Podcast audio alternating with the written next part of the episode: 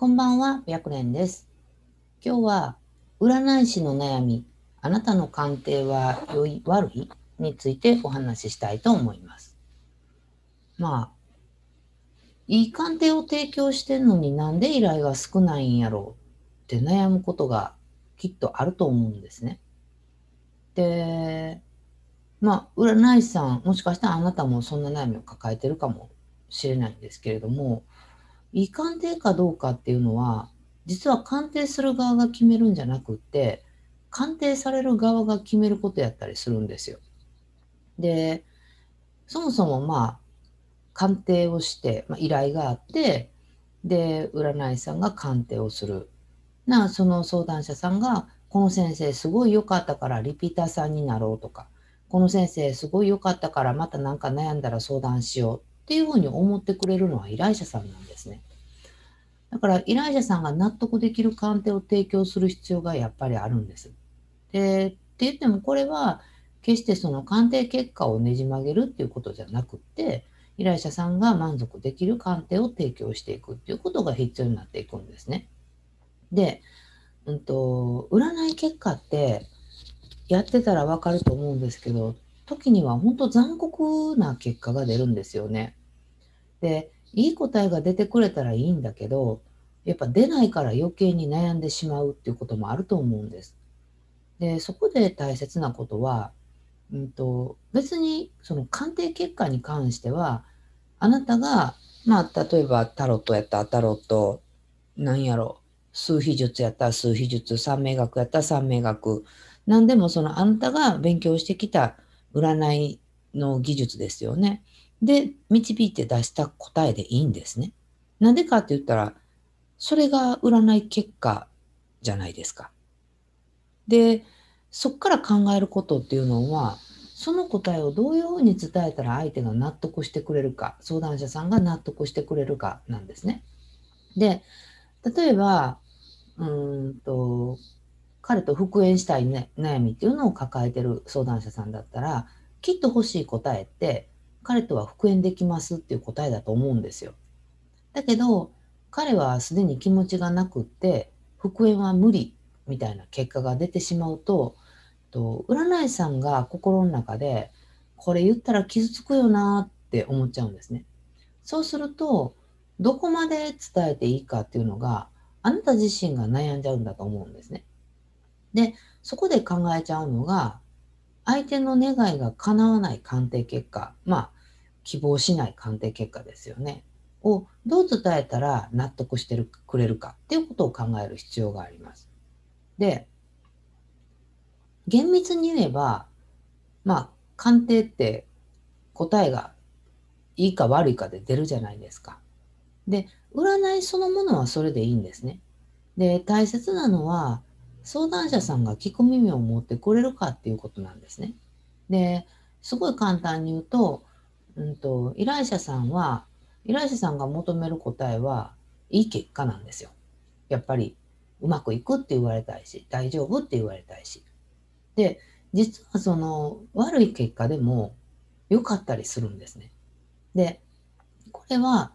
悪い鑑定結果がいいっていう意味じゃなくって、えー、悪いんやったらどうしたらいいかの方法を知りたいっていうのが一つの答えなんですよ。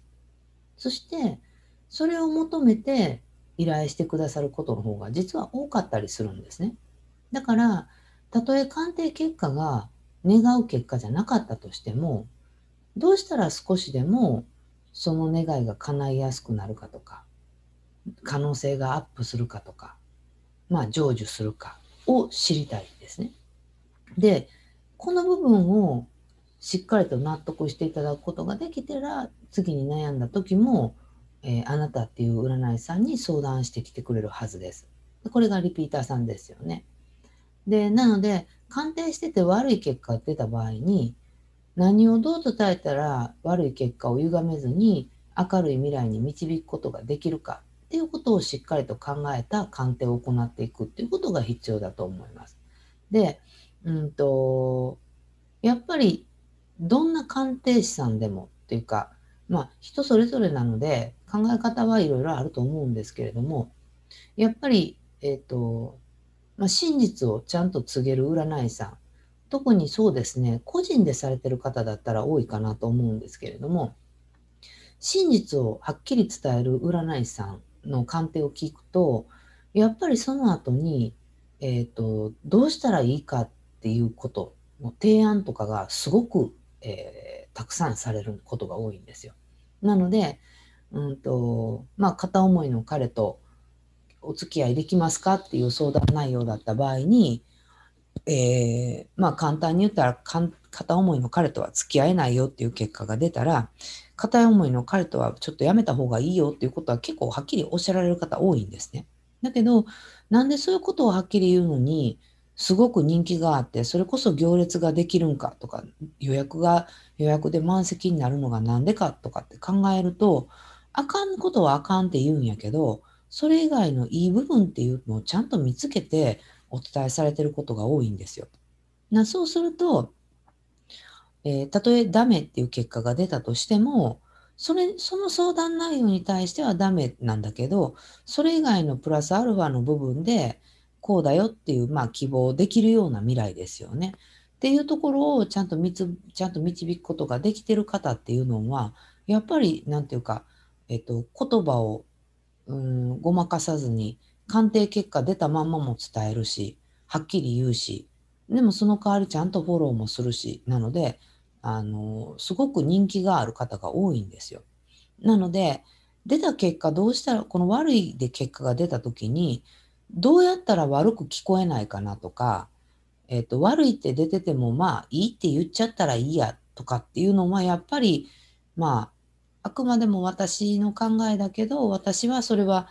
うんと、どうかなと思ってて、やっぱり占いを勉強してきて、えー、占いっていう技術を使ってどういう結果が出るかっていうのを導いた。で、その導いた答えを伝えるのが占い師の仕事なんじゃないかなと思ってるんですね。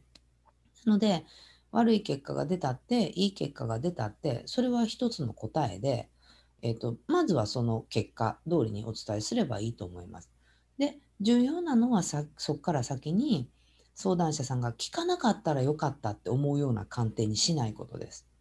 で聞かなかったらよかったっていう鑑定ってうんとこれは実際結構その生徒さんとかからも聞く話やし実際私が対面してた時でもよくあった話なんですけれどもどこそこの占い師さんになんかすごいひどいこと言われてって言って泣きながら来るんですよあの対面のところに。でよくよく聞くと本当もう傷つけるだけ傷つけるような鑑定で終わっちゃっててでそうなるとその受け止めるつもりはあってもあんまりにも傷ついちゃうともうもう辛くて仕方がなくなっちゃうんですね。でそうなるとなんかちょっとでも救いを求めて違う占い師さんに行くみたいなことが実際対面でも電話でも結構起こってるんですよ。で問題は、えーと、はっきりと鑑定結果を言うことではなくって何て言うかもうとことんまで悪いことを言い過ぎてしまって傷つけてしまってるっていうことで傷つきたいために占いに来てるわけではやっぱりないと思うんですね。